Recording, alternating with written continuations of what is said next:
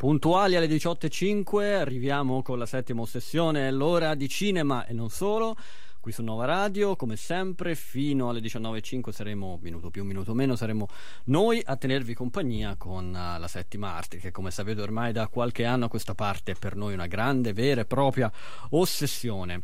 E per me c'è anche un, un'altra ossessione che stasera eh, mi vedrà impegnato, però è scaramanzia, non voglio dire niente, c'è la finale. Eh, chi ci sta ascoltando da, da Firenze lo sa bene perché il clima che si respira qua in città è un clima di grande, grandissima attesa, 30.000 tifosi sono attesi appunto allo Stadio Franchi e 2.000 saranno invece a Praga per assistere alla finale di Conference League tra uh, Fiorentina e West Ham. L'ho detto ora, non lo dico più, quindi facciamo i dovuti scongiuri e che Dio ce la mandi buona. Noi invece siamo qua non a parlare di calcio, per fortuna, ma siamo qui a parlare di cinema. E parlando di cinema vado subito a salutare il nostro amico Jacopo Fioretti. Buonasera Jacopo. Buonasera, buonasera a tutti. Ciao, ciao, come stai? Tutto bene, tutto bene. Benvenuto, ben trovato, mi fa piacere risentirti qua con noi alla settima sessione. Ehm, che clima fa? Tu sei di Roma, vero? Che tempo fa a Roma? Sì. Perché qua eh, noi di solito apriamo sempre perché con la prima telefonata chiedendo il clima della città. Eh, ah, oggi, Oggi sì. è molto caldo, sembra Oggi finalmente è arrivato, arrivata l'estate. Sembra... Nessun temporale pomeridiano, qua ormai no, a Firenze no, ordine del giorno, anche qui per ora, nuvoloni, grossi nuvoloni, anche minacciosi, ma per ora, fin quando sono entrato in radio di un quarto d'ora fa, non, non pioveva. Vabbè, chiudiamo il capitolo anche del, del, meteo e apriamo invece il capitolo del, del, cinema. Io ti chiedo però di aspettare ancora un minuto perché così ci ascoltiamo il trailer del film eh, di cui ah. stiamo per parlare a brevissimo e poi cominceremo la nostra conversazione. Va benissimo.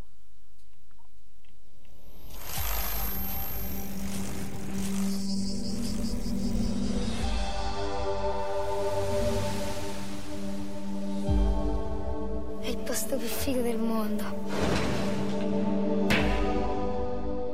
Tu la sai la storia di questa villa?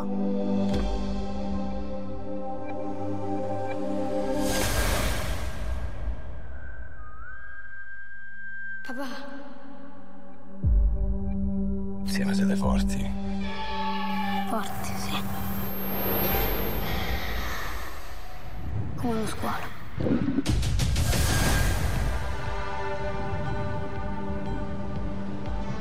che non cresce troppo in fretta. Mica per tutti essere una scuola. Che devo fare? Voglio diventare come tuo padre! Mi manca papà. Papà!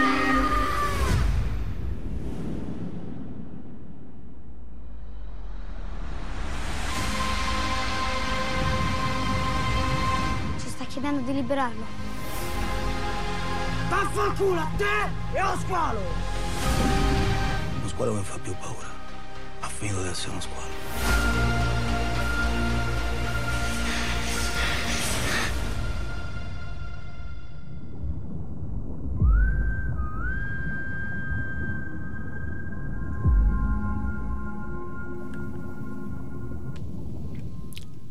Eccoci qua, allora abbiamo appena ascoltato il trailer uh, di Denti da squalo, film che domani uscirà nelle sale cinematografiche, distribuito da Lucky Red, è un esordio alla regia, il regista si chiama Davide Gentile, nel cast ci sono tra gli altri Claudio Santamaria, Virginia Raffaele, Edoardo Pesce, due attori se non erro esordienti e, mm, e, e, tra l'altro questo film ha vinto pure il, cioè, ha vinto il premio Solinas qualche anno fa, la sceneggiatura. Nove anni fa. Nove, nove anni fa, pensa un po', nove anni fa, nove. dopo nove anni arriva al cinema.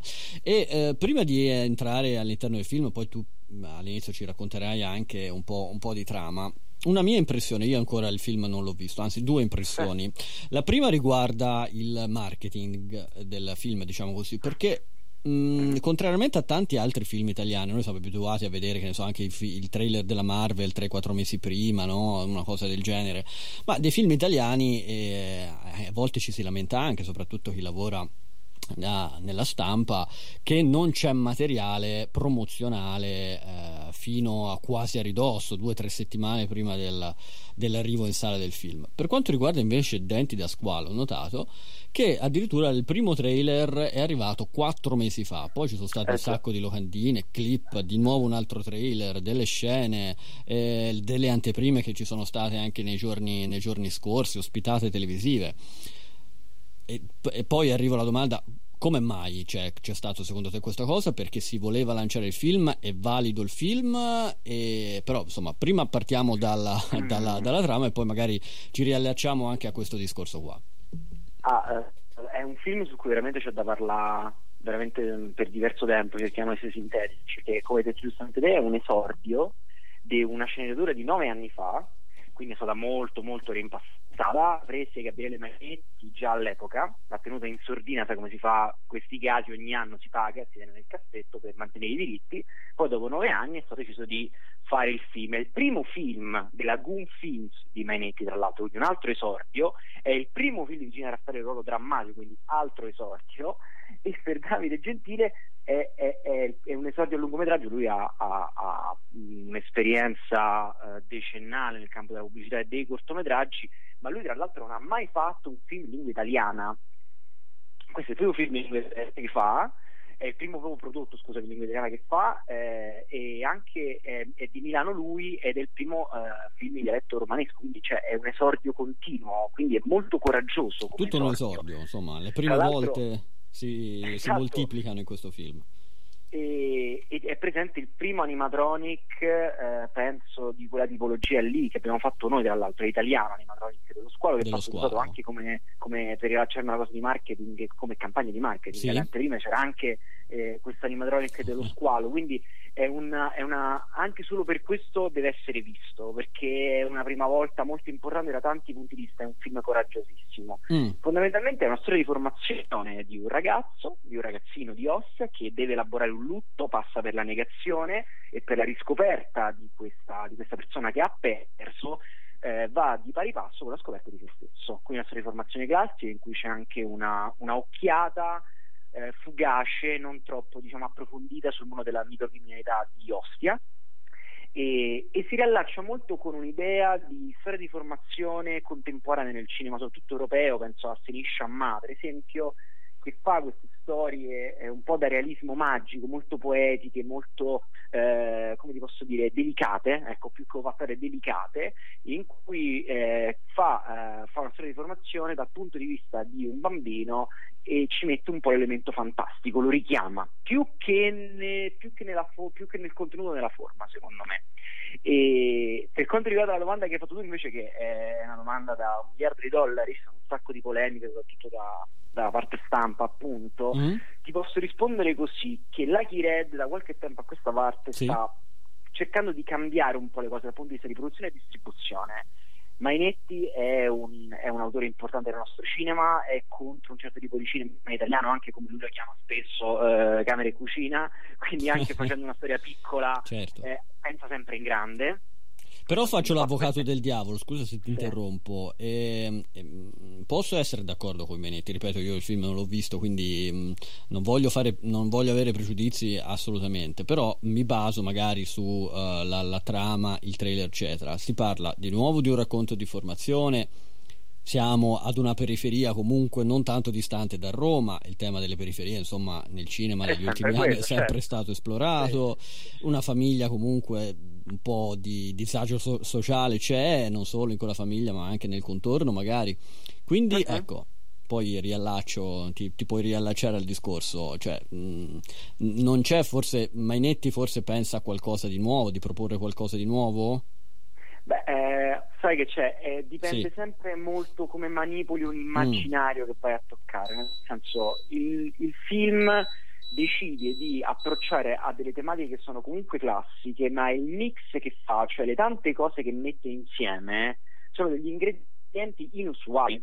Eh, portano sempre a Mainetti perché comunque sì. mh, è, è, comunque molto centrato questo film secondo la sua visione cinematografica lui è uno che vede al blockbuster nordamericano ma cresciuto con Spielberg e Denti da squalo uno no? un po' con l'orecchio ci fa subito no? caso ah, certo. e, e, questo richiamo dell'elemento fantastico è interessante come declinato senza spoilerare troppo, perché poi è una, c'è una dimensione molto intima del film che sì. lavora in sottofondo, sì. perché poi attraverso gli occhi del ragazzo di Micheli, che tra l'altro è molto bravo, e sapiente anche lui, come dicevi giustamente te, eh, si coniuga molto bene con l'immaginario, però un po' più quasi da avventura.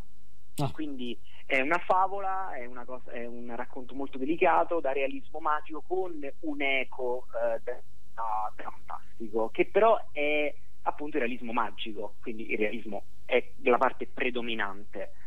E, ehm, quindi io penso che comunque sì. la campagna di marketing che hanno fatto l'hanno fatta anche per questo, perché la Gired, sia produttore che distributore, ha voluto, anche su spinta di Mainetti, secondo me, provare a cambiare qualcosa da questo punto di vista. Sono state anche molte attività con i poster, i press book, sono stati comunque lanciati anche molto prima. Sì. E, e, quindi è interessante anche che facciano un tipo di discorso di, di questa tipologia qua, perché in Italia tante volte si è puntato il dito per, per la mancata ehm, successo al box office di cinema di, di film italiani proprio per una deficitaria campagna di marketing che non è all'altezza di quelle per esempio eh, ma non solo americane anche europee penso anche a D'Artagnan che è il colossal francese uscito eh. qualche mese fa ha certo. avuto un eco molto importante anche quello quindi diciamo che stanno cercando di fare un discorso un'inversione di, di tendenza insomma rispetto al esatto, solito quindi dobbiamo dare diventare... atto a questo alla Lucky Red effettivamente sì, esatto esattamente sì. E, um, uscirà domani nelle sale ora non, non, ricordo il numero di sale che avrà a disposizione ma penso che comunque sia anche un, un discreto numero in cui è distribuito lancerà. bene è distribuito sì, bene e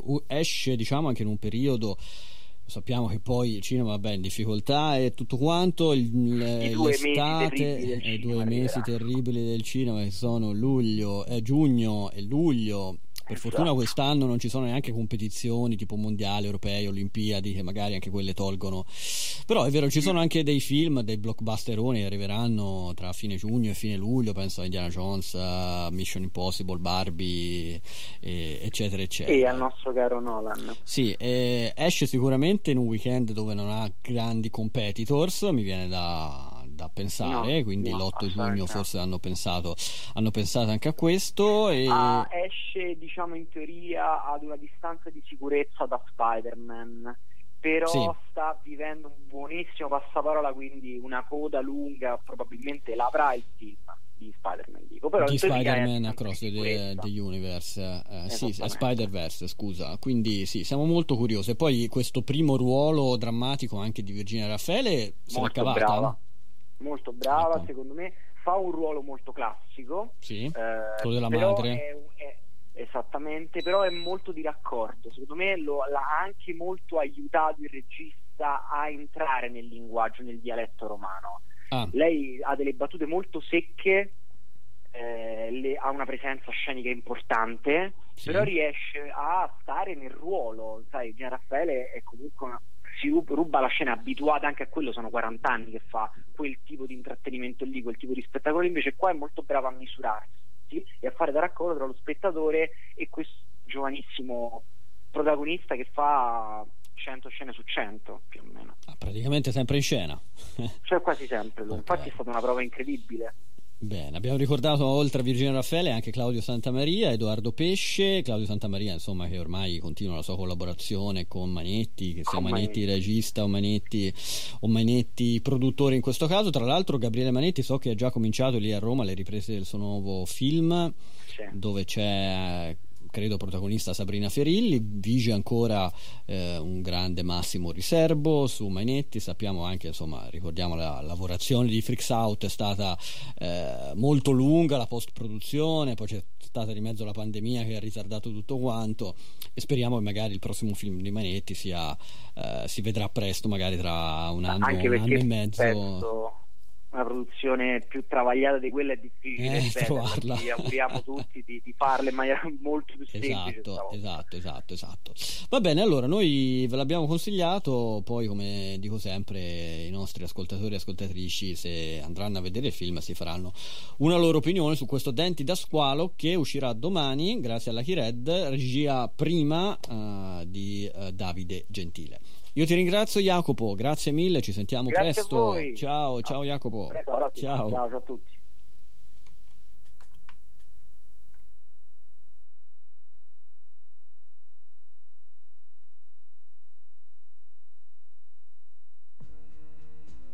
Hanno imprigionato un bambino. Truma non si può andare lì! Che c'è là dietro? Hanno costruito una menzogna. Entra col sole.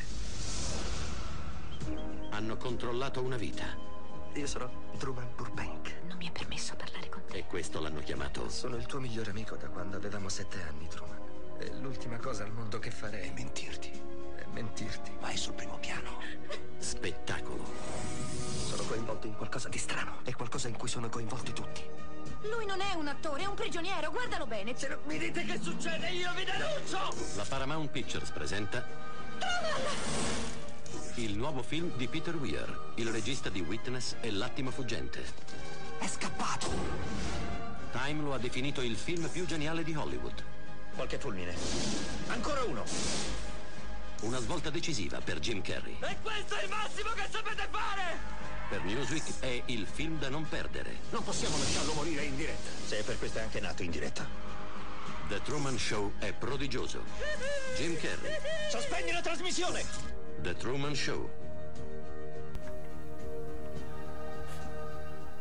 Torniamo invece a parlare di cinema perché eh, adesso dovevamo farlo insieme a Giulio Zoppello, ma Giulio Zoppello ha avuto un piccolo problema, anzi gli mando un grande bocca al lupo e, um, e, ci sentiremo sicuramente in una delle prossime puntate. Con lui dovevamo celebrare i 25 anni di un grandissimo film eh, che uscì appunto nelle sale proprio 25 anni fa in questo periodo. Stiamo parlando di The Truman Show, un film che è stato una sorta di antisignano di tante, di tante cose. Un film scritto da Andrew Nicol, eh, diretto da Peter Weir, il regista dell'Atemo Fungente, e interpretato da un grandissimo Jim Carrey, che in quel periodo stava vivendo un, un, un, anno d'oro, diciamo, perché veniva dai successi di Ace Ventura, diciamo più scemo, di tutti questi film, commedie, campioni di incassi al botteghino.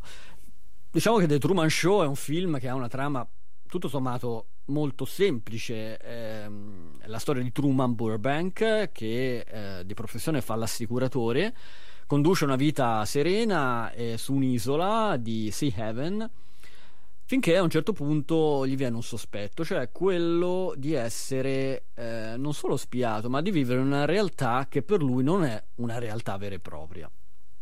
E all'inizio, infatti, Truman è totalmente all'oscuro del fatto che invece milioni di persone in tutto il mondo seguono 24 ore su 24 la vita di questo impiegato, di questo assicuratore, Truman Burbank.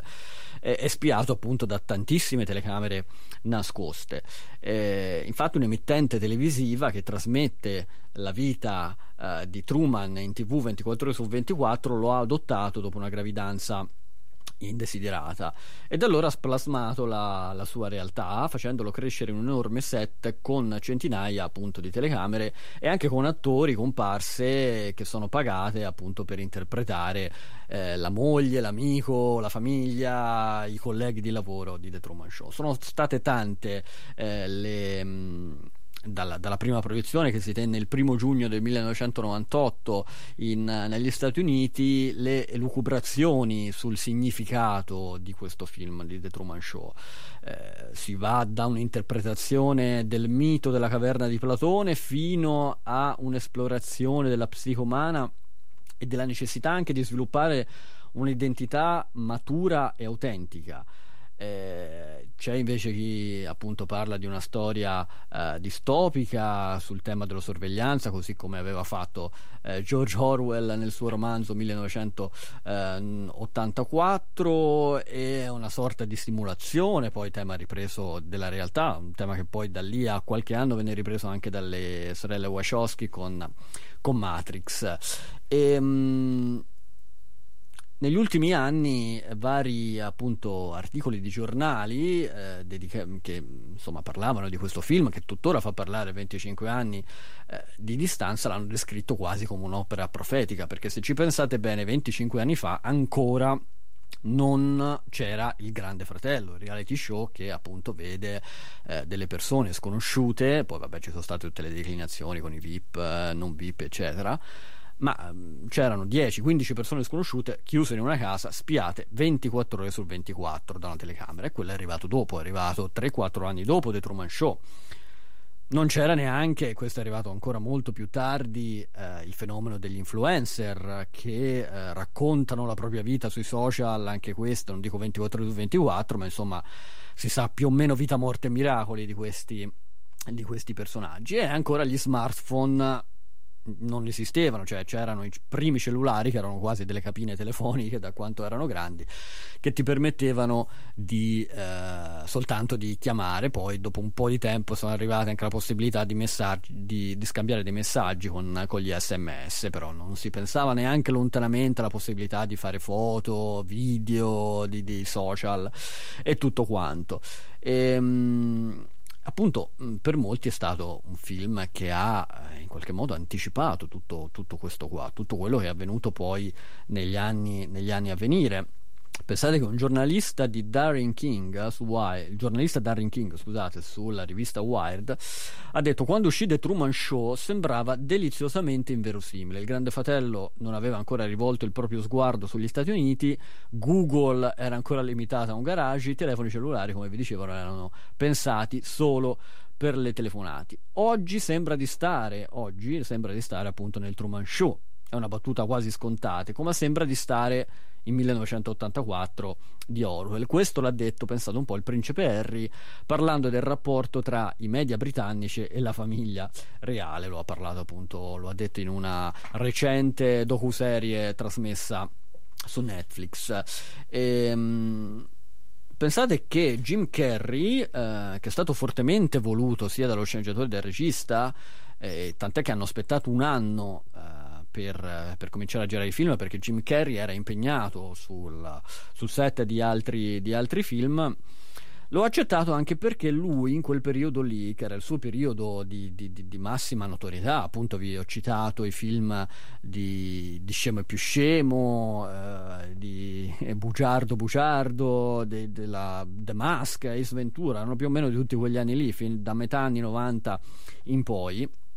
Accettato questo ruolo perché un po' si sentiva quasi come Truman, non dico spiato dalle telecamere, ma era comunque sotto l'occhio di sotto la lente di ingrandimento anche nella sua vita privata. Lui ha avuto appunto anche una storia travagliata, gossip e, e, e quant'altro, e quindi era uno sempre sotto appunto sotto lo sguardo indesiderato di flash dei fotografi, di telecamere, appunto, ed era un attore richiestissimo, era un attore richiestissimo proprio in quel periodo eh, lì. E, um, pensate che anche nella prima versione della sceneggiatura, che è stata riscritta, pensate, 16 volte, il film doveva essere ambientato non in questa fantomatica isola, eh, tutta luminosa, solare e, e, e piacevole, insomma, anche da, da abitarci, da vedere, doveva essere ambientato invece a New York con tratti molto più inquietanti, cioè il protagonista doveva essere un alcolista emotivamente alienato, questo secondo la prima stesura del, co- del copione, che pensate tradiva la moglie con una prostituta senza sapere che appunto milioni di persone lo stavano guardando. Finiva per minacciare la vita di un bambino nel tentativo di farsi dire la verità su ciò che gli stava accadendo.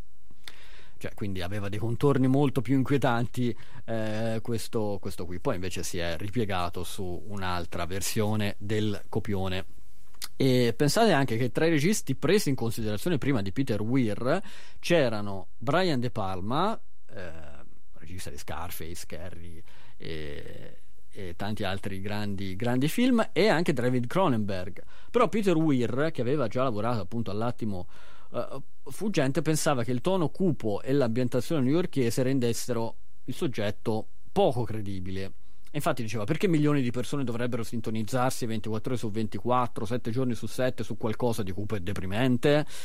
Così New York appunto è diventata una tranquilla cittadina balneare e Truman è stato trasformato in uh, un sognatore che da piccolo voleva fare le, l'esploratore.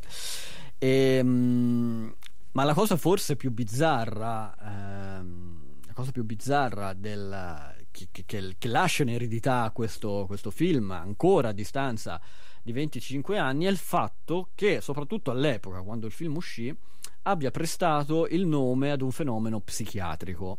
Cioè, negli anni immediatamente successivi alla sua uscita, diversi psichiatri riportarono le storie di pazienti deliranti convinti che la loro vita fosse una sorta di reality show, cioè che la vita di questi pazienti venisse seguita da telecamere nascoste e loro fossero protagonisti di questa sorta di Truman Show eh, con eh, magari moglie eh, o marito fittizia, figli eh, falsi, colleghi di lavoro che sono degli attori. E, e, infatti molti di loro dicevano esplic- esplicitamente di sentirsi proprio come il protagonista del Truman Show.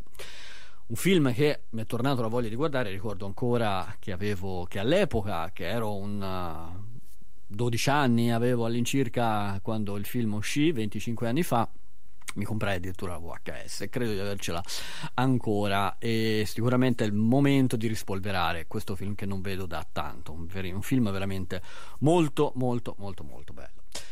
Le 18 e 33 minuti in questo istante, adesso ci sono gli aggiornamenti sul traffico e poi parliamo di una serie di cui stanno veramente parlando tutti. Stai ascoltando Nova Radio, Real Radio. Ancora in onda con la settima ossessione, le 18.35. Vado a salutare Damiano Panattoni. Ciao, buonasera Damiano. Ciao, ciao Daniele, scusa se sto in macchina, eh, però. Non ti preoccupare, ti sentiamo un po' lontano, ma ti sentiamo, ti sentiamo. Viva voce della, della macchina. Vai tranquillo, ti sentiamo, ti sentiamo. Allora, Damiano, eccoci qua di ritorno ormai da una settimana, dieci giorni da Cannes, ti abbiamo, ti abbiamo seguito e penso, spero, penso spero sia stata una bella esperienza per te. Sì, sì, no, è andato veramente tutto bene e dico anche magari ai miei colleghi, eccetera do, a Venezia dopo tre giorni voglio scappare via. E invece a Cannes no? A Cannes mi sono trovato molto bene. Ah, bene. Banalmente perché si mangia, nel senso se la sera se vuoi la pizza trovi la pizza, se vuoi un, ecco. so, un giapponese vai, vai, dal giapponese, quindi se, sembra una stupidaggine però aiuta. No, no, eh, certo, certo, ma sappiamo bene le, di, le difficoltà eh, enogastronomiche del Lido. Veneziane. Eh. Veneziane, purtroppo sì. Va bene, e proprio tu al, al, Festival di Cannes c'è stata uh, una festa che poi ho visto anche tramite i ah, tuoi sì. social a cui hai partecipato, tra l'altro era la festa proprio della, della serie di cui ci apprestiamo a parlare, che è The Idol, una serie che in questo momento è un po' sulla bocca di tutti da quando appunto c'è stata la presentazione in quel di Cannes. Forse è una delle pochissime volte che Cannes apre alle serie tv ricordo l'ultima volta c'era Twin Peaks The Returns poi non so se c'è stato in passato qualche altro caso però veramente si contano sulle dita delle mani contrariamente a, a Venezia che ogni anno una, un paio di serie le mette sempre le mette. le mette in programma. Ti lascio la parola per raccontarci questo The Idol e poi cerchiamo di capire il perché questo The allora, Idol sì, sulla bocca eh, di tutti.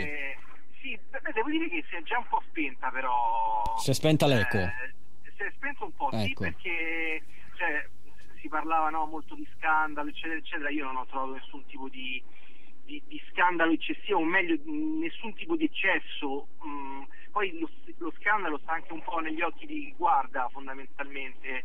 Eh, quindi questa è la prima. E, e poi soprattutto gli eccessi che almeno le prime due puntate che ho avuto modo di vedere, eh, tutti gli eccessi che San Levinson mette poi in sceneggiatura e in chiave registica, insomma, sono funzionali anche alla storia che vuole raccontare. Non è nulla di eh, avulso poi effettivamente a, al senso eh, narrativo che ha San Levinson e il suo punto di vista rispetto alla serialità che abbiamo già visto in Euforia. La, la trama in una riga parla di questa pop star interpretata da Lily Rose Depp, tra l'altro molto brava, eh, che è in crisi, insomma è depressa e non, non riesce più a stare sul palco, eh, insomma quindi c'è anche questo aspetto qui del tour forse da rimandare, non lo sappiamo, comunque ha una depressione abbastanza marcata e eh, incontra The Weeknd che è una sorta di santone, una sorta di guru spirituale che la ehm, accompagna in una sorta di, boh, eh, potremmo dire, riscoperta di se stessa, eh, sempre in, in chiavi molto molto eh, pruriginose per così dire, non lo so, eh, scabrose, ecco, non lo so, c'è, c'è, c'è comunque la sfera della sessualità chiaramente in questa setta che, mette, che, ha messo in piedi The Weeknd, sì. anche eh, sceneggiatore della serie eh, in, in, The Idol. Però questo aspetto shock non, non, l'ho, non l'ho, rintracciato, ecco. Non Comunque non è così eccessivo come si era, eh, si era parlato all'inizio. Poi tutti gli aspetti produttivi del set, eccetera, eccetera, eh, non, non mi sono soffermato nemmeno più di tanto, sì. eh, però all'interno della, della, della, delle due puntate, delle prime due puntate almeno, io questo, questo shock non l'ho, non l'ho, mai trovato eh, forse euforia addirittura se vogliamo parlare di mm. shock è un, è più... un pochino più sì più audace in questo no, senso. Sì, forse un pochino più audace, sì. però eh, secondo me è un'ottima serie, un'ottima serie che mette in scena anche un po' ehm, i mostri che poi si creano e poi si distruggono eh, dal punto di vista anche eh, dell'assetto del, dell'industria, del, quindi dello showbiz, eccetera, eccetera. Secondo me questa è una buona trovata e c'è questo richiamo non troppo tra le tra The Weeknd e eh, la factory di, della famiglia di Charles Manson, un pochino me l'ha, me l'ha ricordato. Mm. Poi bisogna capire come andrà avanti la, la, la, serie. Allora, Perché abbiamo visto solo i primi due episodi. Sì, che sono in totale di sei? Sei episodi, sei episodi. quasi la metà, eh, un, un, terzo. Un terzo, terzo esatto. E tra l'altro su uh, Sky e Now sono, è, andato in, Now. è, andato in, onda il, il, primo, il, primo, episodio in lingua originale do, con i sottotitoli, poi ci sarà la settimana dopo, come eh, sovente accade su uh, Sky, l'episodio doppiato. E tu parlavi appunto di una regia eh, di, di, Amy Seymetz che eh, si è ritirata proprio perché in disaccordo su come eh, sta, sta, si stava insomma, sviluppando sì, questa... Non, sì, non so poi se sono state sono cambiate delle cose, mm, mm, effettivamente, mm, però ripeto, lo scandalo secondo me, ripeto, è sempre da... Neg- negli occhi di chi lo guarda. Può questo essere scandaloso qualsiasi cosa, o, sì. o, o, tutto nulla, ma poi, è molto soggettivo. Ma sì, ma poi quando parliamo di arte, l'abbiamo sempre detto anche qua, insomma, eh, lasciamo, da, lasciamo, da, parte scandali e cose varie. E tra l'altro l'ha detto bene proprio The Weeknd che eh, per la prima volta, non so se poi lo utilizzerà anche nella sua carriera da, da pop star, usa il suo vero nome che è Abel Tesfaye. Perché lui ha detto che ha finito la, ha detto tutto con The Weeknd. Quindi, ah, insomma, finito. ah, quindi la, la parentesi The Weeknd è finita adesso. È quella. Eh, mi ricorda un po' Prince che poi si chiamava The Artist a un certo punto, sì. una cosa del genere. Ho capito, ho capito. E no, appunto dicevo che ehm, Abel Tesfaye, adesso lo chiamiamo così, visto che vuole sì. che si chiami così, ex The Weeknd, ha detto che non ha, non ha mai, nella sua idea non c'era mai stata l'intenzione di fare una serie per famiglie. Ecco, questo giusto No, ma certo, poi dipende, esatto, dipende quello che uno vuole vedere, eh, esatto. è chiaro. Esatto. Però credo che sia un buon prodotto. Penso, lo penso anch'io, ho visto soltanto il primo episodio, tu immagino hai visti entrambi. Ci vuoi dire invece qualcosa sul finale di questa stratosferica fe- festa dove ha visto proprio ah, Abel Tesfaye alla console? Sì, è stato abbastanza surreale perché eh, l'appuntamento era addirittura alle 12.30 am, quindi mezzanotte e ah, mezza. Mezzanotte e mezza. Eh, sì, tardissimo. Eh, dopo una giornata di, di, di film. Dopo una, giornata, esatto, dopo una giornata faticosa, e festa che si è tramutata poi dopo, dopo un pochino in un vero e proprio DJ set condotto da The Weeknd e poi dopo un, un pochino è arrivata anche Lily Depp che ha ballato sì. un po', un po' ma un quarto d'ora, 20 minuti era la folla e poi è andata via, c'era Jeffrey Wright, avevo tocchiato insomma eh. tra, tra, gli invitati e cose molto particolari devo dire. Cose eh, molto particolari. Sì, sì, assolutamente, una roba molto da The Idol, anche un po' hollywoodiana se vogliamo, mm-hmm. era, era una sorta di branchia di Hollywood spostata a Cannes in quel momento eh. e quindi insomma eravamo come, come movie player eravamo tra i pochissimi italiani invitati invitati, bello anche molto molto contento. E siete, e siete andati a letto? Siete andati a letto alle no, no, no, no, in verità... non tardi? No, mm.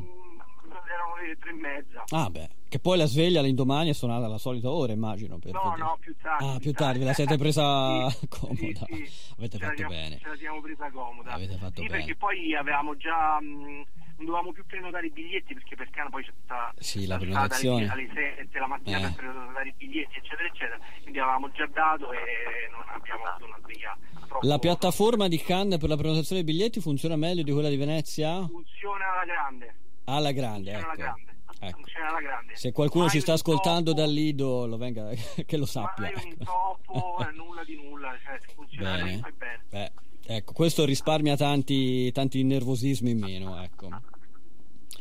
E Damiano, grazie, grazie per questa grazie, di esserci stato anche oggi. Un abbraccio, grazie, grazie davvero, Damiano. Ciao Daniele. Grazie, ciao ciao ciao ciao. ciao. ciao. Oggi c'era spazio anche per i pinguini tatti nu- tattici nucleari con Ruba Milanotte, estate, concedeteci anche un po' di canzoni leggere qui a Nova Radio con la settima sessione alle 18 e 47 quasi 48. Come sempre a quest'ora è arrivato il momento di Federico Vascotto di Movie Player. Buonasera Federico, ciao. Ciao Daniele, ciao a tutti gli ascoltatori, ben ritrovato. Ben ritrovati, ben ritrovato qua con noi. Noi saremo in onda ancora per tutto il mese di giugno, forse anche la prima settimana di luglio e vediamo se riusciamo a mantenere questo zoccolo duro fino a fine stagione. poi ovviamente riprenderemo eh, anche, anche nella, nella, prossima. Eh. Anzi, ti ringrazio per la tua disponibilità eh, che ci riservi ogni, ogni mercoledì. Grazie davvero. Allora, oggi addirittura non una, non due, bensì tre serie, perché? Perché sono finite, sono finite, sono terminate a distanza di, di, di poco l'una dall'altra, tre serie che eh, tra un seguito di, di, pubblico non indifferente e anche una critica molto benevola nei, confr- nei loro confronti e anche di premi, eh, ne hanno vinto un bel po' tutte quanti, eh, magari più una che altre, e sono arrivate alla conclusione delle loro stagioni. Oddio, una poi ci dirai se davvero se è finito oppure no, perché non si è capito se era l'ultima stagione oppure no. Allora, ti do a te la scelta su quale, su quale partire delle tre. Allora, io direi partiamo con le comedy, tutti va bene, Dai, partiamo con le comedy. Drama, partiamo quindi dalla signora Maisel, che dici? Ecco. Mi, mi, sembra ottimo, mi sembra ottimo. Ok. Sì, ehm, è stato un caso, no, perché insomma di, di, programmazione che ha, il caso ha voluto che in, po', in due settimane, sostanzialmente in pochi giorni, si sono concluse la signora Maisel su la fantastica signora Maisel su Prime Video, Ted Lasso su Apple TV Plus e Succession che in America va in onda su, sull'HBO e quindi da noi su, su Sky and Now. Ed è un caso perché come detto tu, sono tre serie che sono state importanti tanto per le comedy quanto per i drama, quindi i due generi principali, negli ultimi 5-6 anni, insomma da un po' prima della pandemia e poi ci hanno tenuto compagnia fondamentalmente no? durante la pandemia e adesso le vediamo concludersi ed è particolare che capiti in così pochi giorni di distanza perché hanno caratterizzato la serialità degli ultimi anni. Allora, eh, ciò che li accomuna è che sono stati tre finali, almeno per quanto mi riguarda, praticamente perfetti. Ecco. Eh, forse, forse eh, a, a, a seguito di tre stagioni perfette, forse Ted Lasso un po' meno perfetta secondo me, questa terza stagione ha un po' risentito ecco, del, del suo sì. non essere più una comedy da mezz'ora, ma essere diventata una dramedy a tutti gli effetti di più di un'ora episodio, io Ah. l'ho accusata, non so Caspita. anche tu Come mai questo, questo cambio? Io devo ammettere Ah. che ancora non, non ho mai visto Ted Lasso, Ah, sono ok, purtroppo ok. fermato. c'è stato questo cambio perché già Sì. nel- negli ultimi episodi della seconda stagione c'era stato questo allungamento diciamo di, um, di- di durata ok, de- di episodio perché erano venuti fuori degli argomenti particolarmente drammatici che quindi giustificavano come dire no, la, la, ecco, eh, la- l'aver bisogno di più tempo. Però ecco questa terza stagione con più di un'ora episodio l'ho trovata un po' eccessiva ha sbrodolato un po' le storyline dei personaggi. Però cioè, detto questo il finale sostanzialmente è stato molto ruffiano ma perfetto perché ha chiuso praticamente le storyline di tutti i personaggi eh, anche se ci ha lasciato con questa frase il protagonista che dice questa non è mai stata la mia storia ma è stata la loro cioè di tutti gli altri personaggi. E infatti in questa stagione Ted si è visto poco volutamente nel senso La stagione è sempre stata, hanno detto tutti gli autori, che è stata scritta come ultima, ma non è stata mai pubblicizzata da Apple TV Plus come ultima. Anche il finale è stato pubblicizzato come finale di stagione,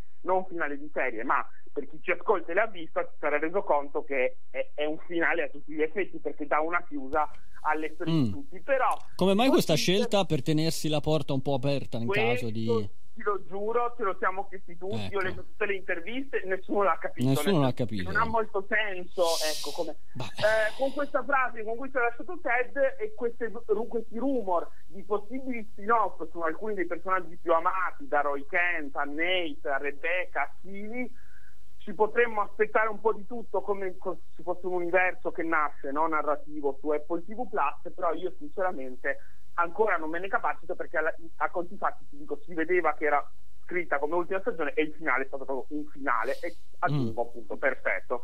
Um, la signora Mese l'ha avuto un finale altrettanto perfetto che però è stato a chiusa di una stagione praticamente perfetta per quanto mi riguarda, che era stata un po' traumatica perché aveva aggiunto questa idea folle per una comedy ultima stagione dei flash forward, cioè di mostrarci il futuro della, signora Maisel anche um, in negativo, cioè il successo che ha ottenuto, ma a, a, quale prezzo, diciamo, al prezzo degli aspetti dei figli de, di Susi, eccetera, eccetera, però ci ha lasciato con un ultimo spettacolo che diventa il primo suo sua, che lancerà la sua carriera e secondo me non poteva chiudere in modo migliore perché ha avuto no, veramente un, cioè, un percorso chiuso in modo non mi viene un altro aggettivo se non perfetto, ecco, in cui tutto ecco. il cerchio si chiude e si mm. riapre per lei come per tutti i personaggi a cui ci siamo affezionati eh, ultimamente e tra l'altro Ted Lasso e la signora Mese sono due personaggi che secondo me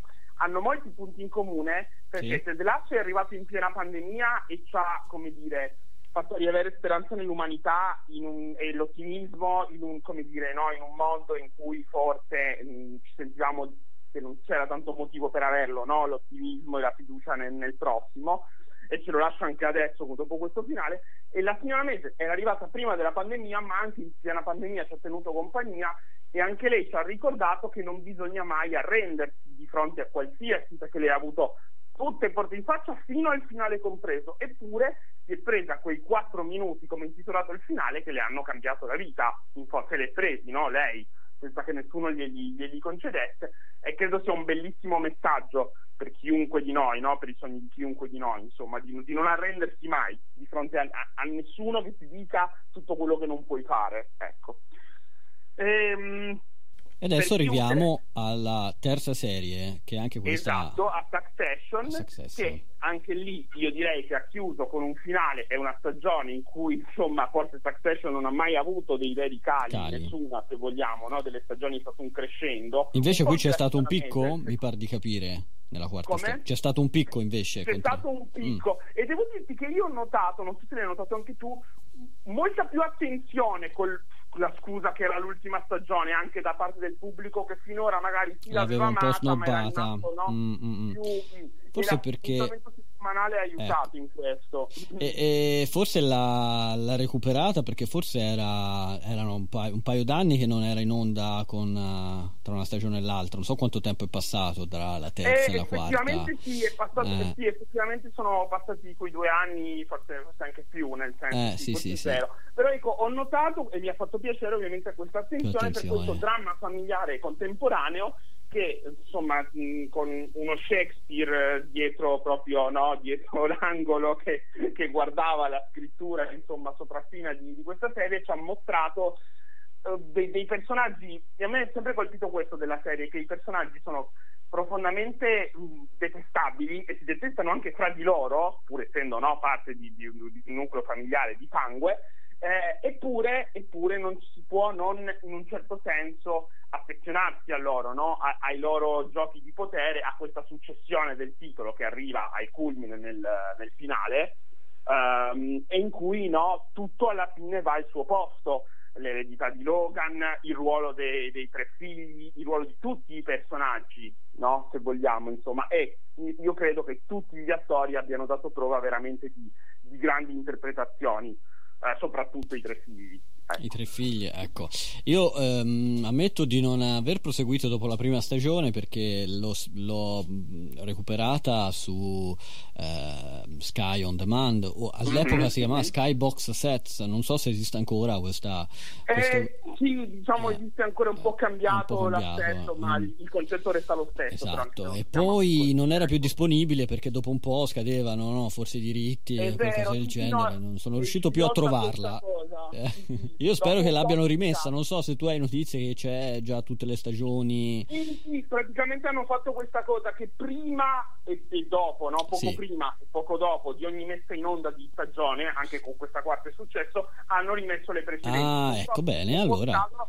E Euforia succede la stessa cosa, per farti un esempio, quindi ogni Ah. tot, capito, eh, la HBO ha questo problema di scadenze, da noi non avendo Scadenze, una piattaforma, noi non abbiamo Max, no? HBO Max. Ma arriverà secondo te eh, HBO Max? eh? Pensi che alla ci... luce del nuovo accordo con Discovery, per Eh. cui HBO Max diventerà Max da giugno, luglio, ora non mi ricordo, nel, in America, Sì. e alla luce del fatto che c'è ancora l'accordo con Sky in essere che scade appena il prossimo anno, cioè tra quest'anno e il prossimo, e lo dovrebbero rinnovare.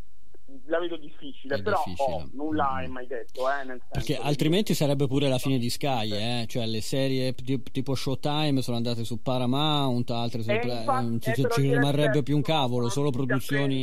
capito? Eh, ma lì è diverso, sono riusciti a prendersi perché è arrivata la piattaforma, Eh, sì, sì, solo pro- produzioni originali rimarrebbero a Sky alla fine, po- eh, più. Mm. tecnicamente sì, e sai, penso anche che Sky non voglia farsi scappare, la HBO è sempre la HBO, voglio dire, no? Eh beh, direi, direi beh, un fiore all'occhiello per Sky. è così facile toglierle, ecco. Allora Federico, grazie per averci appunto illustrato questi finali di, di Comunque stagione. consigliatissime, insomma, tutte e tre le Consigliatissime serie, tutte e tre, ecco, ecco. perché hanno avuto veramente Mm. dei finali perfetti, insomma, ecco, che no- è raro di sti tempi. Di, di quindi- trovarli. Ecco. Ascolta, abbiamo un minuto come sempre da dedicare a aggiornamenti sullo sciopero dei sceneggiatori. Il primo aggiornamento è dire sempre che è ancora in essere, giusto? Eh, esattamente, esattamente. Parlavamo prima, è ancora in essere la situazione, anzi, sempre più sceneggiatori, sempre più serie stanno aderendo, insomma, sempre più writers room stanno aderendo allo sciopero che per il momento non si ferma. Eh, vedremo insomma dove porterà tutta questa situazione. L'aggiornamento più eclatante che mi viene da dare Sì. ehm, è questo, perché dopo che avevamo detto che una rete, la ABC, addirittura ha rimandato tutta la pro- programmazione da settembre a gennaio perché non sa appunto quando lo sciopero finirà e quindi con che tempistiche no, gli sceneggiatori torneranno al lavoro per le loro serie. Euphoria, la serie che abbiamo appena nominato tra l'altro, Sì. eh, di Sam Levison che è tornato, no? oggi ne avete parlato, insomma, Eh, di sì, The Idol, Idol, voglio sì. dire, con, eh, con, eh, la serialità con The Idol, presentato a Cannes. La sua prima creatura che è stata Euforia, la terza stagione è probabile che, no, è probabile, è sicuro che non la vedremo prima del 2025 e 2025, cioè, Mamma nel senso, inoltrato. cioè, auspicabilmente, nel senso, non è... cioè, 2025 il minimo con inoltrato. La rivedremo. È vero che il tempo passa in fretta, però da pensare a qui al eh, però il 2025. tempo passa in fretta, però eh, sono due anni e, e ripeto auspicabilmente nel senso che eh, ora lui è impegnato con The Idol, Sì. no? con la promozione, comunque Sì, con sì, la chiusura insomma, di un'eventuale seconda stagione. Zendaya è molto impegnata con i suoi 3250 impegni, quindi per incastrare eh, le cose hanno proprio loro stessi hanno detto sì però adesso io sono concentrato su The Idol quindi per la terza stagione visto Mm. anche lo sciopero in atto non se ne parla prima di 2025 e ripeto 2025 se come dire tutti gli astri si congiungono ecco. Sì, sì, sì, sì, sì. Quindi, E ecco. andranno sempre al liceo anche dopo cinque anni, cioè questi Eh, sono cresciuti, è invecchiati. eh. Diciamo- no ma questa è una, è una giusta domanda Eh, quando eh. si hanno protagonisti così È giovani vero. è sempre rischioso Non stiamo- no? e, l'esempio lampante è Stranger Things in questo Eh, no? è vero, Eh, sì, se no- Stranger Things, Harry Potter. nella quinta stagione che tra l'altro non, hai- non hanno iniziato Non a girare iniziato perché neanche. per via dello sciopero Mm, mm, e mm. li vedremo che saranno quarantenni praticamente No, no? infatti, Ecco. infatti, infatti. Ora, magari mh, il- gli adolescenti di, eh, di Euforia, gli attori erano già diciamo belle che sviluppati in un certo eh, senso quindi magari eh, si riesce a camuffare meglio però insomma il tempo passa per tutti anche ti per ricordi loro, un tempo si scherzava eh. sul fatto che i Teen Drama avessero i trentenni no? Eh, è vero vero tra poco avremo i quarantenni avremo però. i quarantenni ragazzi eh. ah, così è colpa degli sceneggiatori eh, che hanno scioperato va bene va bene allora noi fin quando saremo in onda appunto a fine, luglio, fine giugno primo luglio che Vedremo se la situazione si sbloccherà prima di andare in vacanza. Per il momento non, non ci sono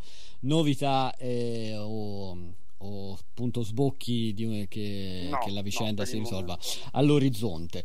Bene Federico, io ti ringrazio e ci sentiamo settimana prossima. Perfetto, con nuove serie tv tanto, da promuovere. Un abbraccio, ciao ciao, ciao, ciao Fede, ciao. ciao.